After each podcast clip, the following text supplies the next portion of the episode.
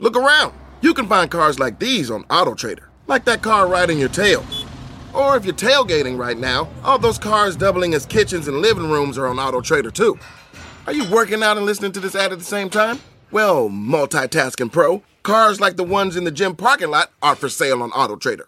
New cars, used cars, electric cars, maybe even flying cars.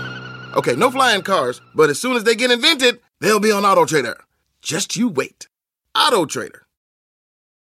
Love the flexibility of working in all sorts of places? Well, working on the go seamlessly requires a strong network like T Mobile. We have America's largest 5G network, so whether you're on a video call at the park or uploading large files at the coffee shop, we have the 5G speed you need. Whatever takes you on the go, T-Mobile's got you covered. Find out more at T-Mobile.com slash network today.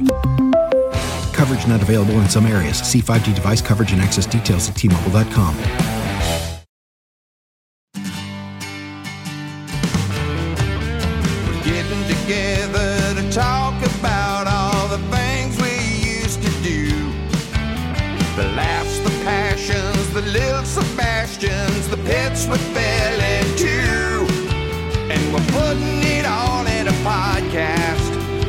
send it up into the sky. We're calling it Parks and Recollection. Come on, little podcast, spread your wings and fly. Hello, everybody. Welcome to Parks and Recollection. It is literally the best Parks and Rec podcast you'll ever hear. Top 100 for sure. No doubt. I mean, look, man, let's not be braggarts about it. maybe, maybe top 10. Maybe top I 10. think, by the way, I think braggart is a word that I have not heard in a long time, and I think we need to bring bring that back. Don't be a braggart. it's almost like good. It's like medieval times or something, right? It's like an old word. I know. Well, that's that's why Alan Yang, my partner on this, gets the big bucks. He is a wordsmith. He's a writer. He wrote on Parks and Recreation, and he can use the word braggart. It's a very difficult word. It starts with brag, and it's about bragging. um, yeah, it's. uh, yeah, we got a big episode today, man. This is a really exciting one. This is like when people talk about the all-time great episodes of Parks. This is often up there. It's often up there. It's kind of one of the ones that kicks it into gear, into like uh, you know the, real the real feel of the show. I really enjoy this one. Um, so practice date shows up in in the top Parks and Recs for you. Yeah, I mean this episode, this episode is episode four, season two. It's called Practice Date. Um, yeah, it's it's just a it's a really really well loved episode for a variety of reasons. Just for housekeeping purposes, it first aired on May seventh, two thousand nine. Remember where you were on that date? Oh, I do. Uh, oh, I do. oh, there you go. you remember when the sunrise and sunset was? You have a Seven oh two a.m. and the high tide was at eight thirty five. Hey guys, I just want to say I checked my records and sunrise that day was at 5:58 a.m. The high tide actually hit at 9:32 a.m. and the mercury topped off at an 89.6 degrees Fahrenheit. Back to you. it was written by the legend, the man, the legend, Harris Wittels, and directed by Alex Hardcastle. Yeah, yeah. This is a little bit of a Harris tour de force. I'd like to get into a little bit more of that later. Yeah. But yeah, I mean, this is one that people talk about because it's the introduction of so many different things, so many different games. And I have only two words for you: Duke Silver. It's a wild swing, a wild swing for the show. So it, I remember when that got pitched in the writers' room, and it was like, "Are we really going to do this? This seems really insane. Like I don't know if we could do this. Seems like a very a big swing for this character who previously up to this point, you know, we're talking about Ron Swanson, of course, had been very buttoned up and wore suits and, and all that kind of stuff. And so, um, you know, what we did with him was kind of different. Shall I read an episode synopsis, Rob? Would you enjoy that? I would so enjoy it. You know, for all you synopsis fans out here, let's uh, let's get into the synopsis. Yeah. A local story breaks about Pawnee Councilman Bill Dexhart. Wait, should I be like a choir and and say things like during your sonat? Would that make it more entertaining? Do you think? Like, I'm sure that would make our uh, audio engineers thrilled. I'm sure just tons of crosstalk and like, yeah. I could be Yeah, like, "Who?" A, a lot of amens. Say it a lot like, again." oh, I remember that guy. just, just people tearing their hair out. I don't. I actually don't know how the engineering works, but but I don't know. Sure, I mean, feel free. I'll try it. This time. I'm going to try it this time. So, so there's a there's a story about Councilman Dexhart. Who? At, at a at a press conference, Councilman Dexhart, played by Kevin Simon. Yeah. At a press conference, he admits to having four-way sex in a Brazilian cave while pretending to be quote building houses for the underprivileged unquote. The scandal inspires Tom to start a game with the other park's employees to see who can, who can get the most dirt on each other.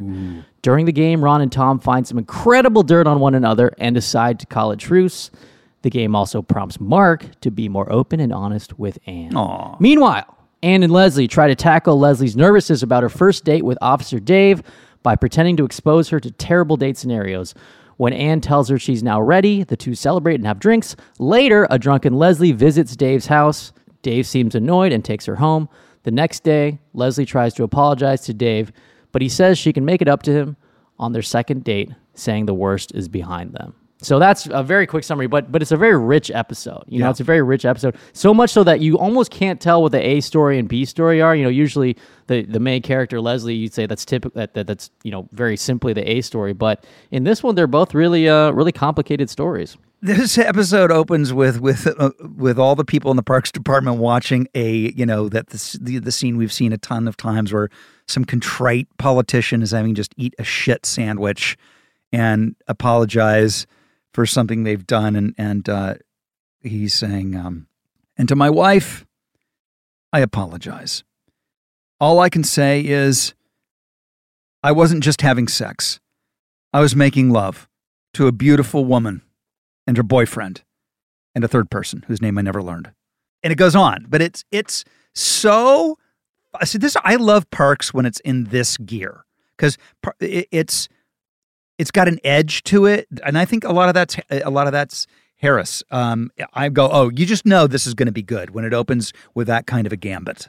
Yeah, I just so I just want to shout out Harrison, and I wanted to talk about this with this episode because it's the first one he's credited with uh, writing, and and uh, he joined the writing staff season two. And for people who don't know who Harris was, uh, Harris was a really funny writer, stand-up comedian, actor. You know, he did a lot of, you know, he he did all kinds of things in comedy. But he's one of the fa- mo- one of the funniest people I'd ever met in my life, and and um, you know, he he passed away a few years ago but the mark he left on on on comedy and, and and and a lot of different shows. You know, he worked on not not just Parks and Rec, but he worked on Master None with us. He did he worked on Eastbound and Down, uh, Sarah Silverman show, um, and in in in you know his his his young life, he had a lot of impact. Man, this one is just like has his fingerprints all over it, and he brought a joy to the show. You know, so he was one of the younger writers, and um, you know, he just brought this fresh perspective. He ended up writing twelve episodes of the show. Um, other things about Harris, he invented a word. I don't know if you guys, I don't know how many people out there have invented a word that made it into the dictionary, but Harris did that.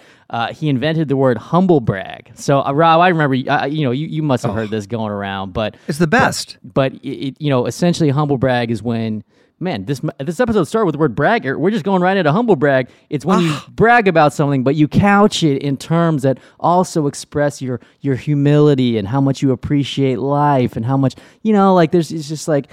You know, man, so blessed to, to be on set today. So blessed to have this beautiful trailer. So blessed to have to get paid so much money and have all this beautiful decorations and my whatever it is, right? You get what that is. But but he came up with that and i remember we we had offices next door to each other in the parks and rec office when he first started the show. And first of all i remember he loved the band Phish so he would constantly blast Phish in the office next door to mine which was horrible because Yeah, I'm sorry. horrible. But but i remember going into his office one day we were talking about this phenomenon. He had identified it it made him very angry. It happened with a lot of you know entertainment people etc and he had a few targets and he's like i'm going to start a twitter account called humblebrag at humblebrag so we all went into his office. It's like me and aisha muharrar and harris and we saw him start the account in his office and then he started retweeting people. And just that's how it started. He just started retweeting the worst offenders and just like you know that's when the origin of the humble brag twitter account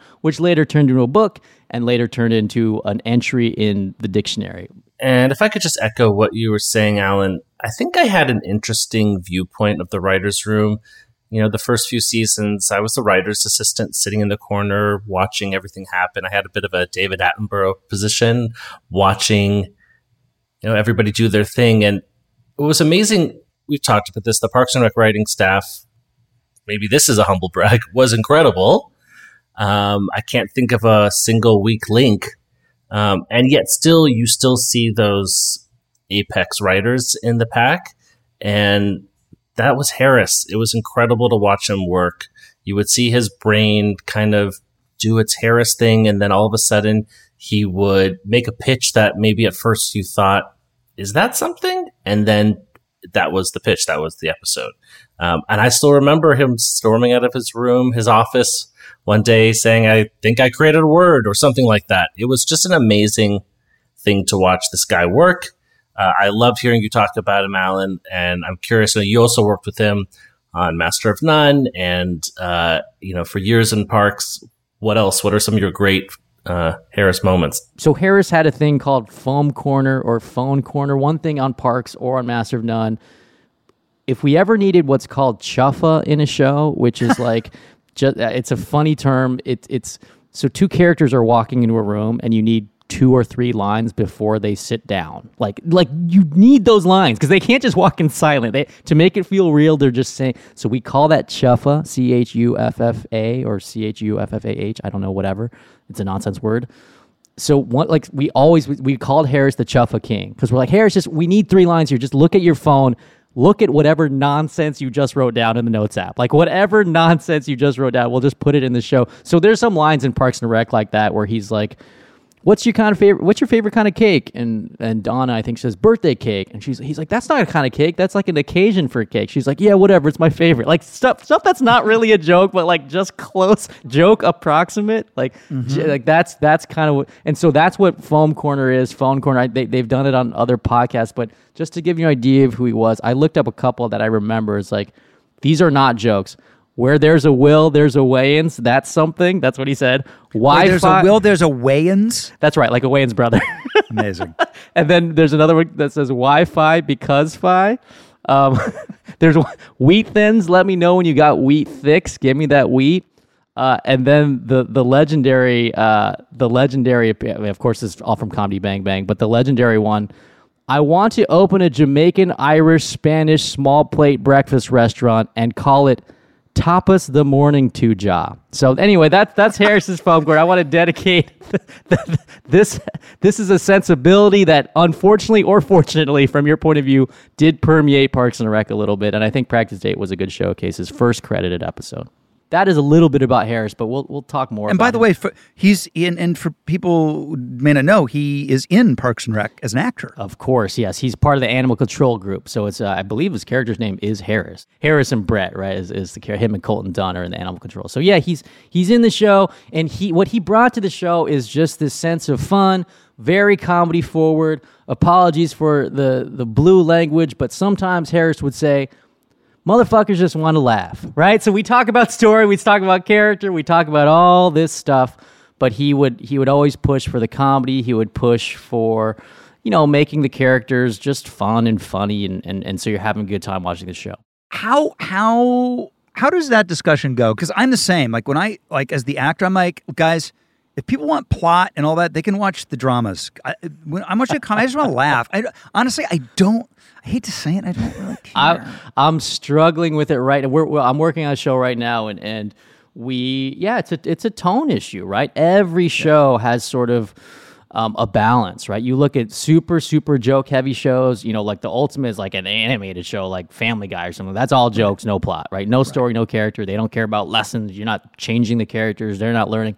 And then you go all the way to the other side. Now we look at comedies and you know, like there's shows that are a little bit more dramatic, right? It's like, you know, a show like Atlanta is kind of like interesting and kind of whimsical and weird, but it's not, they're not going for jokes or like Maisel or shows like that. Like, you know, Fleabag has jokes in it, but it's more, a little bit more dramatic. And so there's a huge range, right? There's a huge, so you have to pick the tone of your show. And, I think we've seen that in the episodes we've covered in this show already. In, in Parks and Rec, I think it started out a little bit quieter and then moved to a little bit more rollicking and fun and comedic. And Harris was part of that, and some of the other writers who joined season two, Aisha and Katie Dippold, and you know Mike Scully, that they all contributed as well. And and it's a balance because to me, to re, me, Rob, I totally get what you where you're coming from, but I think as the writers of the show and I think the showrunners of the show would say, um, you gotta you gotta care about the characters and you gotta care about the stories to be laughing uh, in a lot of cases, and and, and it's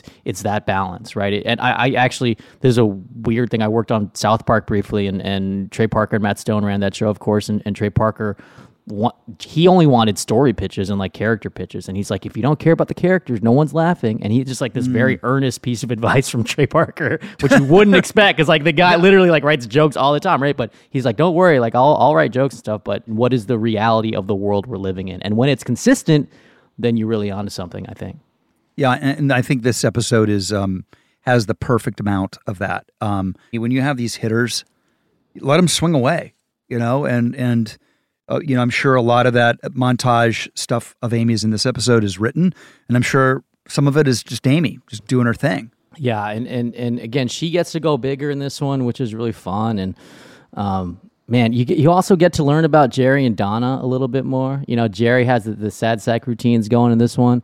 Um, there's a potentially ill-advised bit, but a bit in there nonetheless, where Donna admits she voted for David Duke, white supremacist. So you know, it's pretty broad, but it's like, but she's so high profile. It's like, oh, the, the, her reactions are so funny. Retta's reactions are so funny when it's like this shit just got real. Like she's react like like when they're digging up dirt on each other, and she yeah she looks to camera. Rob's doing the look right now, Yeah, but she I'm does the, look, to camera. Retta's uh, for me, without a, a, a question, the Hall of Fame of looks to camera in in no particular order are Adam Scott's sort of like vaguely confused, um, Aziz's gigantic eyed, smiley, excited, and and Retta's like like I can't believe this is happening. This is great. Look, those for me, the they those three, you know, you you can't compete. Yeah, it, I think it happens. I think the first time it happens is is after Tom reveals that Ron's both of Ron's ex-wives are named Tammy, and then he says this was that was a Jaeger se- secret. You breached a Jaeger secret, and then Donna just looks at camera and she's like, "Yeah, this this this this escalated a lot." But it, yeah, uh, man, that that's a delightful exchange. And then and then the talking head where Nick says. You know why? Yeah, my my mom is also named Tammy. Why? Why do you ask? It's just my mother's also named That Tammy. was- just no. That's really That's a good. That's a very good joke. Total deadpan. What I was struck by was Tom Haverford is in full Tom Haverford mode now. That crazy smile, wide-eyed like look that he that eventually made its way into the opening credits. That's right. It's in there. um, and drunk Leslie, as I've said before, drunk Leslie is my favorite Leslie. Um, n- when you let Amy Poehler play drunk, you just stand back, get out of the way, because the magic is about to happen. she goes big in this one. I forgot all that stuff because it's like she's really like, yeah. Oh, it's like, oh wait, we have this extremely funny person as the lead of the show. Like, let's let her go. She does all those bad, intentionally bad accents, right? English accents, and mm-hmm. she goes. She's playing drunk, and she gets to do silly stuff and make stupid mistakes in the show. And then on the B story side, yeah, you have those Aziz moments where he's really fun. They're going nuts. And you get Ron playing saxophone at the end. So again, it's just a it's a rollicking episode. It's like they really are, you know. I say they. I guess I worked on the show, but but it really is like they're really going for it. It's like, but but but it truly, you know, it, it cuts loose in a way that that uh, you know embody the spirit that the show would take on. And so everyone gets a great moment. How about the mo- one another moment i love was was was jerry finding out he's adopted? Like that happens accidentally? Like that there's just yeah the, the digging up dirt storyline like again that's that's an example to me of something that comes about organically like it's in the world it's like they're talking about public service they're talking about politicians then you hang a little bit of a story on it like what if we all dig up dirt on each other? And then it becomes this character thing where you learn you it's a secret exposition. You learn about all these different characters and they can be funny but you also deepen the relationship. And how about the pathos at the end when Ron finds out that you know Tom has a green card marriage? Like that is that that punctures Tom and that makes you feel for Tom and they come to this truce and so all that stuff's like oh wow that stuff is really well constructed. So kudos to the people running the show. You know, Tom Haverford being the uh, connoisseur of all things cool and hip and happening has a BlackBerry in this episode. man he yeah he's using this blackberry. Remember that little ball? Remember the blackberry Remember the ball, pearl that with a little, like, track pearl? ball in your phone now we're now we're, we're, we're, we're aging ourselves like a child. Is like I've never seen what you guys are talking about. But those blackberries had like a sphere in the middle like a rubber sphere that you would use. Sometimes computers would have those too. Anyway where By the way, oh, the worst, the worst cameras ever. I mean, the worst cameras Yeah. of all time. Well, and then at some point at the end, some lady comes up, an older lady comes up to to to Duke Silver, and she uses she has like a big digital camera. It's like no one has that. Like no one's taking that to a concert. It's like you use your phone, but yeah, he had a BlackBerry. That was really funny, man. So That let's talk about about Duke uh, Duke Silver. You got to walk me through this. You're in the writers' room, and somebody goes, "I know, Ron Swanson should have an alter ego," and at that point, people say, "You're fired." I think.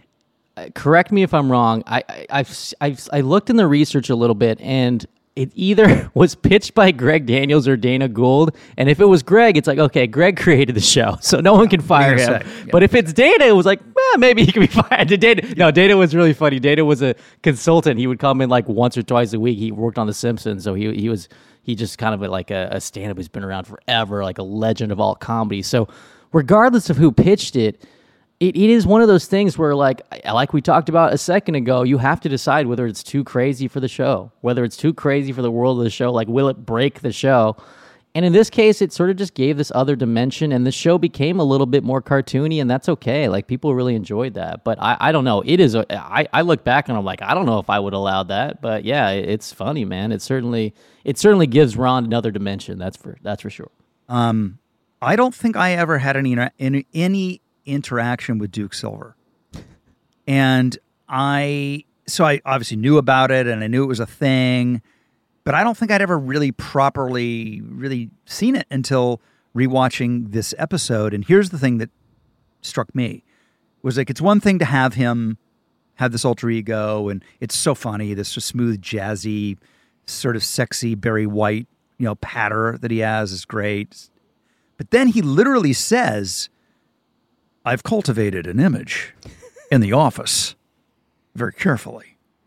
And you're like, oh, wait, so he's self aware enough to know it? Wait, wait, wait, wait. And, and what are you saying? Are you saying that his office per- persona is something that's a pose That's that he's very- cultivated? yeah, it's very self-aware. We also talk about that where you shouldn't have characters be aware of their own characteristics in the show. But, you know, look, I think something that really pulled us through and sometimes pulls us pulls you through in many ways on a show is when the force of nature of the actor behind a role is so great Yep.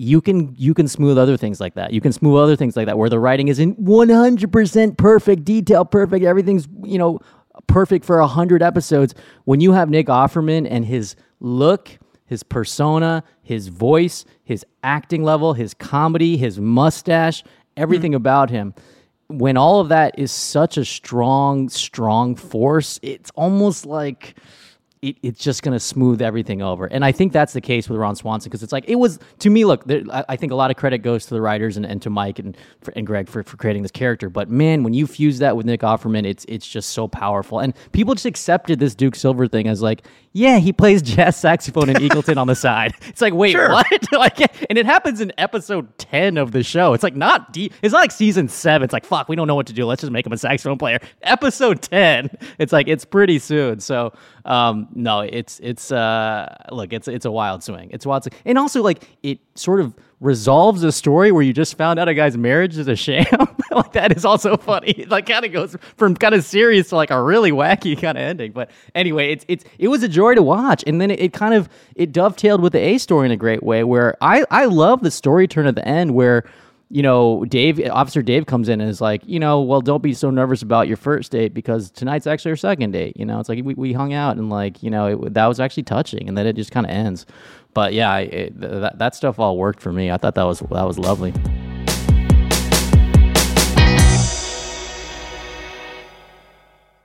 Warmer, sunnier days are calling. Fuel up for them with Factor's no prep, no mess meals. Now, Factor's fresh, never frozen meals are dietitian approved, which is awesome, and they're ready to eat in just two minutes. So, no matter how busy you are, you'll always have time to enjoy nutritious, great tasting meals. So, so good. I love this stuff. With 35 different meals and more than 60 add ons to choose from every week, you will always have new flavors to explore to help you crush your wellness goals.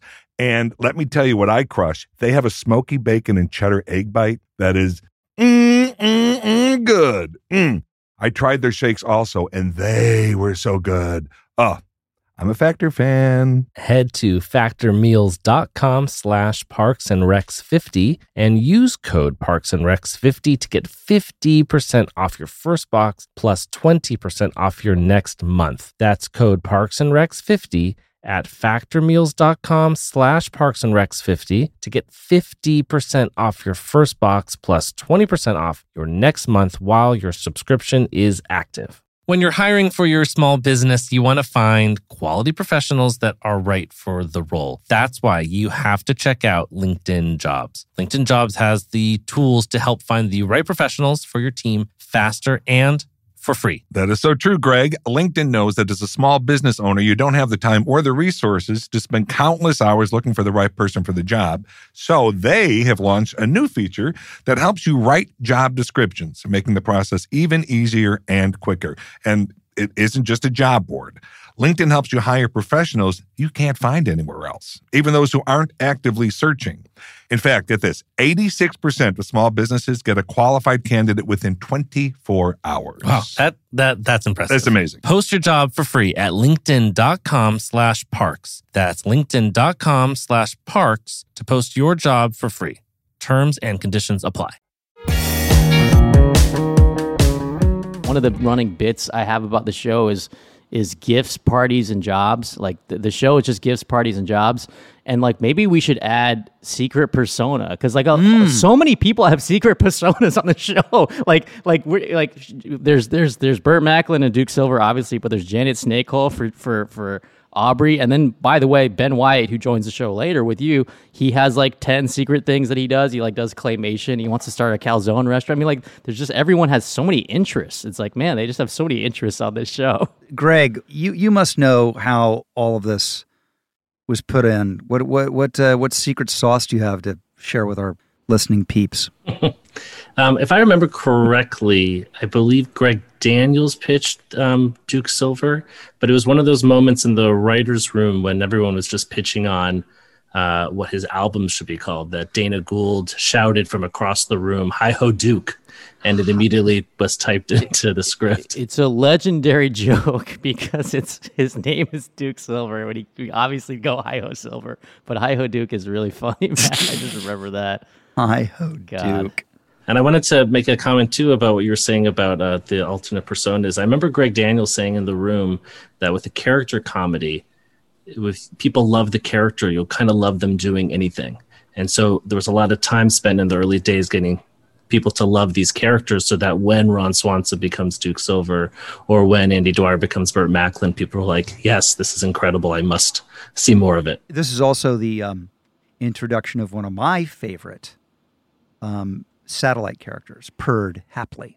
just one of the characters that was the most fun to write for because he has a very he has a very small joke in this one where he's like and now in a story that just won't stop unfolding or you know something similar to Yeah. that and then we took that this is an example of what happens on a, on a comedy right? You take one line a character has and then in the future episodes you're like well all we have is that one line. Let's just turn whatever he did in that one line into some crazy like personality for his entire character. And so later we just had him talk in circles about you know every line he ever had was incredibly circuitous and just never got to the point. But but yeah it was casting jay jackson i guess was a newscaster. So it was you know like he just felt like a newscaster. And one of our favorite moments i think in casting the show you know sometimes we'd watch the tapes from from our casting director and and you know watch him in the room. And so he read this audition for for Perd Hapley. And uh, because he was a newscaster, he did it the way a newscaster would. So we gave him the line, and he began his line like holding a microphone, and he said, Three, two, one. Now, in a story that is not, you know, that will never stop developing. Three, two, one. The story will not stop developing. He just kept. He would say he would count down three, two, one before reading the line, which no one else did because they were all actors pretending to be newscast- newscasters. Jay Jackson was a newscaster. I love that because that's you know there are a lot of people who I'm sure a lot of actors out there listening to this, and it, it just goes to show you that like if you can figure out something special to do in an audition, man, you know that's the sky's the limit. It's a good tip, and and make sure that's. I mean, you yeah, make sure that swing connects. But but it and you also like see him in big budget movies. So sometimes he's in like Fast and Furious, and he's just a newscaster. Caster, I like to pretend he's Perd Hapley. Like it's just like he's in that universe too. They're all in the same universe. But I, I think in later seasons, you know, he would always he you know he's playing Perd Hapley, he's playing a newscaster, and part of the joke was that he had this incredible voice, this incredible presence, this incredible cadence that was unmistakable. But I think he at a certain point is like, am I just going to keep playing this character? So we'd always have him do the lines as Perd. And sometimes he would just kind of read it more like a normal guy. And then I would just, sometimes I go to him like, you got to read this one like a newscaster. He's like, okay, just read it like a newscaster. It's like, yeah, that's the bit, man. Well, that you know, it's funny because that is one of the things about about Parks and Rec that I struggled with. Um, is there's like kind of a I don't know how to put this because it's not a negative. It's not, but like I was like when I started playing Chris, I was like, so I'm and I'm going to be like super positive in this scene too. yeah, I know. You, and and you realize no, no, that's the thing. Yeah, you play that. This is an orchestra. That is your instrument. Play that instrument. And it really makes it work. And the, the, it's like the more you try to overcomplicate it, the more you try to. It, it it's it's it's an interesting discipline to be able to be okay with playing a note that is very similar over and over and over again. That's a great way of putting it. And look, ideally, ideally, if you're hopefully writing the show correctly and shaping it correctly, you get to play different scales and different keys with that instrument, right? You get Yes. you can play a lot of interesting stuff with one instrument. You know, Rob? Yes. Like I think that's a great metaphor because Yep. you can have great solo flute, you can have great solo violin, but you know, and and and we never wanted to box actors in and be like, no, you're doing every line the same way. Look, Perd Hapley's different from Chris or different from like Ron Swanson or or or you know whoever. So, but but you know, look, the, the the the more a character has to do, the the, the more range they can show. And yeah, you know, we, we saw we eventually did show Chris get sad. We showed Chris fall in love. We showed Chris's heart Yep. gets get broken and all that stuff. So you know, look, it, yes, we we never want an actor to feel like they're boxed in and feel like that. Oh man, I, everything every line reads the same. But at the same time, you're right. It all kind of works in concert. That's what's beautiful about an ensemble show like this is is the pieces do fit together. And if suddenly Chris is super negative for seven episodes, like it's it throws everything out of balance. It's it's Yep. it's it's instruments in an orchestra or ingredients in a recipe, right? So th- th- that's a that's an interesting observation, and I totally sympathize with actors being like, oh, same thing every episode. We'll try our best to not have it be that, but you know, That said, I'd love to see Perd Hapley doing his acting thing. That would have been great. Perd Hapley, I think. I believe is a jazz singer of some kind. I think I feel like in one of the rap Yes. rap like on one of the rap parties he like sang with Duke Silver and Mouse Rat. By the way, Duke Silver would play with Mouse Rat at the rap parties sometimes. That's another insane thing about the show. But yeah, he would come out and play saxophone. I remember that too. It was very very wild. Kept kept using all the all the ingredients, all the characters. I would say to Nick, is, is Duke Silver playing tonight? Like, I don't know. I have to ask him. That's oh man. Uh, Now, is is it my imagination or is Pratt not in this episode? Oh wow, I think you're right. And this is actually also interesting. Like this weirdly has to do with contract stuff. Yes. this is get gets into weird behind the scenes business stuff. But I do remember at some point it was like, look, some of these actors are seven out of thirteen or ten out of thirteen, and not thirteen out of thirteen. And that means episodes, right? So you don't have to pay them for all those episodes, and in fact, you are not budgeted to pay them. So if you have them, then you have to pay them extra, and it's not out of the budget. So I remember there was something really funny season. I think either season one or season two, but it was saying who was seven of thirteen and ten out of thirteen, and there was just these moments of. I, I, I feel like a PA would come in, production assistant bring in like a card that said all the actors and how many episodes they were booked for.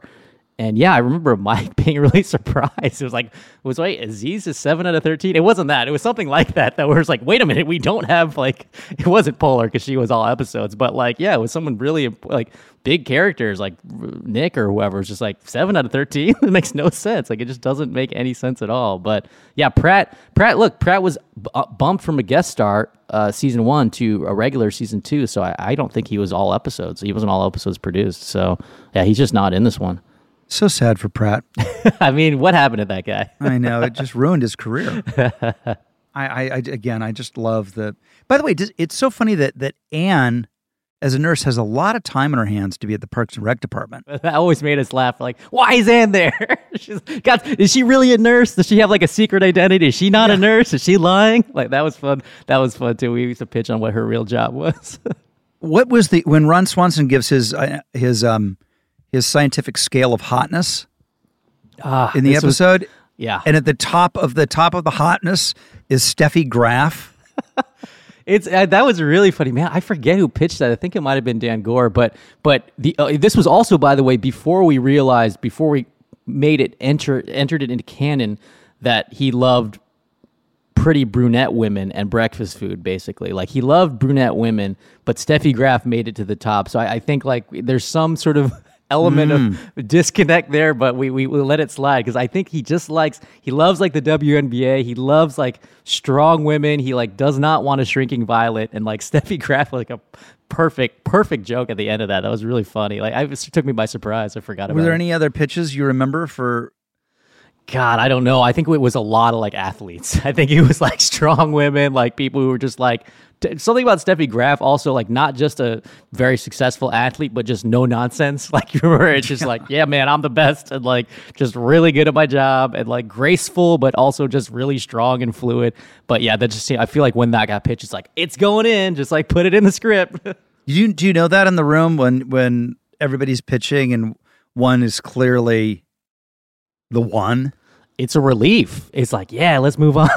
so I yeah, I think we talked about this briefly, but the way it's set up kind of is is there's a there's a ma- anyway in the Parks and Rec writers room. There was a, a main computer with a keyboard that would be at the sort of head of the table, and there was a long like banquet style table, and then the other writers would sit around this table, and there were other monitors that showed the screen but did not have keyboards. So basically, the person running the room, you know, at the times typically Mike, sometimes it was Dan, and then later seasons it was some other people as well. Um, but yeah, the, we would go through the script. You know, we're in final draft, looking at the script, and okay, we're on this joke. Everyone goes around and we just pitch on the we just pitch on the joke and and you know yeah it's it's so, some jokes would take hours some jokes would take two minutes some jokes would take literally hours and it was like oh this is um uh, really uh, really difficult. But yeah and, and, and we started so like you know that that kind of system they used on the office and i think it's pretty common with shows and and you know we would we would do variations of it right? Like on master of none we would sometimes if we were working out of someone's house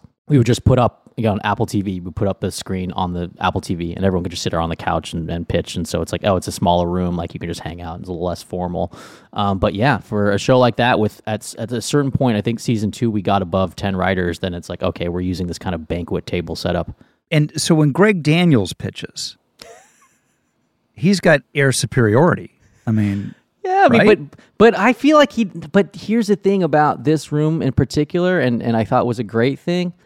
Those guys don't have egos like that. They just don't have egos like that. They're really not just diplomatic because that expresses a sort of meaning where they're just listening, but like they were genuinely curious what other people had to say. They were interested in other people uh, other people's opinions, and they valued them. And so, look, ultimately, they're going to make the decisions, but it wasn't like, hey, that's my pitch, it's going in. It's like, well, let's is this the best pitch? Like, is this like is this the funniest? Is this hitting with the most people? Because you might you might think, even if you're the showrunner, you might like think like, oh, that joke is my favorite. But if you got 10 writers and they seem to really vastly prefer a different joke, you might pick that other joke because you're weighing your own opinion against theirs. So that that's where it kind of comes into play. Like, oh, I might not get this one, but hey, this one seems to hit amongst younger people or or whatever, Yeah. whatever demographic, and and and that that that works in that sense. So yeah, I, Greg would never force stuff in. I mean, he would he would he he loved to just hang out and, exp- and exp- by this point, I think season two, I think it was largely Mike at the keyboard anyway. So. I think Greg was just like having. Greg would come over and have, have fun on Parks. He would just have fun because it's like he wasn't. I think he was more stressed out about the office. I think like at a certain point he was running the office when it was ending. He's like, oh my god, I got to end the office. Like, wh- how much pressure is that? And meanwhile, he'd come over to Parks and like it's a bunch of young kids having fun, and Mike was helping run the room and and, and, and really you know running stuff. So that was really that was really easy for him. amazing.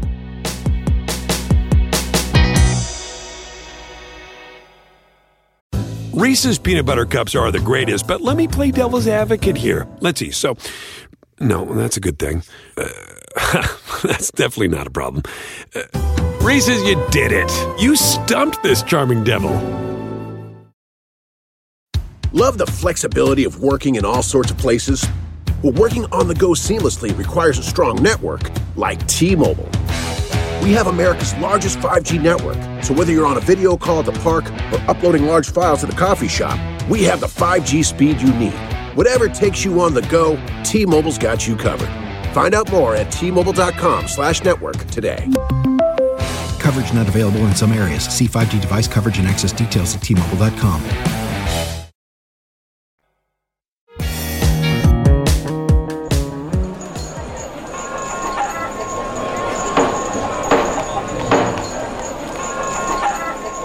I feel like we need to hear from the people. Let's do it. Let's do. Let's take a trip into the Pawnee Town Hall. Where do you want to do the town hall this week? What part of town?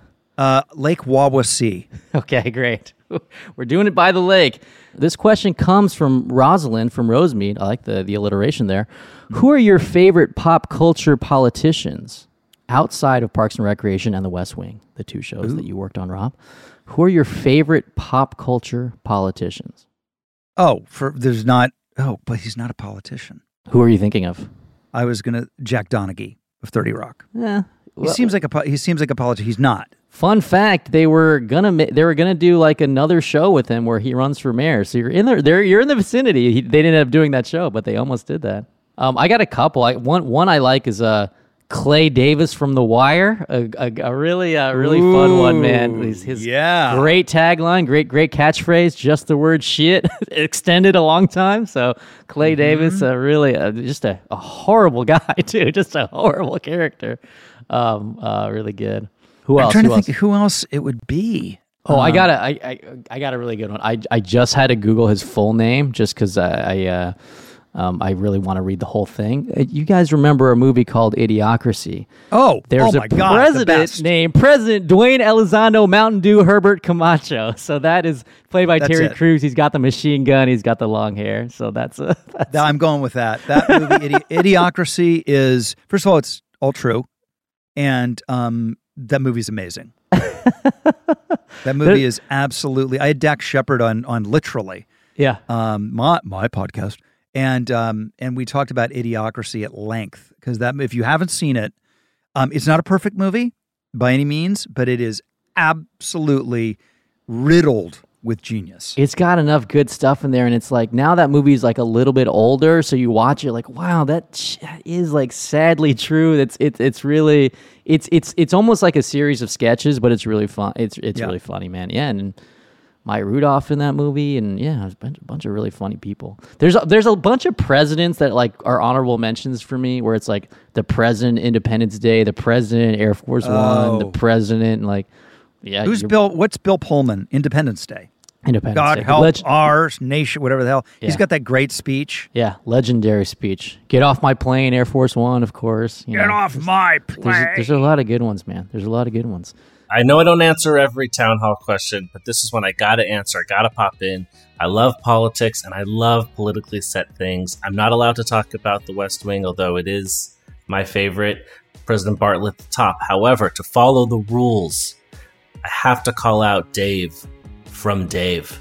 Have to. It's an amazing movie, an amazing role, amazing character, and of course, Andrew Shepard, the American president, just a beautiful, beautiful romantic comedy. Highly recommend. And this is just coming in on the wire. Schulte's calling out Bulworth. And of course, he's absolutely right.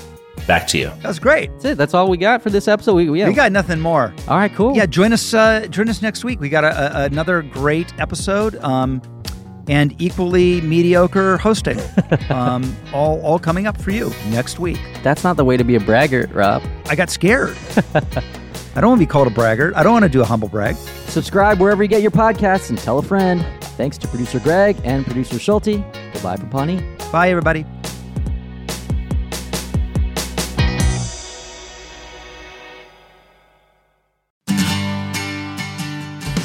This episode of Parks and Recollection is produced by Greg Levine and me, Rob Schulte. Our coordinating producer is Lisa Berm. The podcast is executive produced by Alan Yang for Alan Yang Productions, Rob Lowe for Low Profile, Jeff Ross, Adam Sachs, and Joanna Solotaroff at Team Coco, and Colin Anderson at Stitcher. Gina Batista, Paula Davis, and Britt Kahn are our talent bookers. The theme song is by Mouse Rat, aka Mark Rivers, with additional tracks composed by John Danick. Thanks for listening, and we'll see you next time on Parks and Recollection. This has been a Team Coco production in association with Stitcher.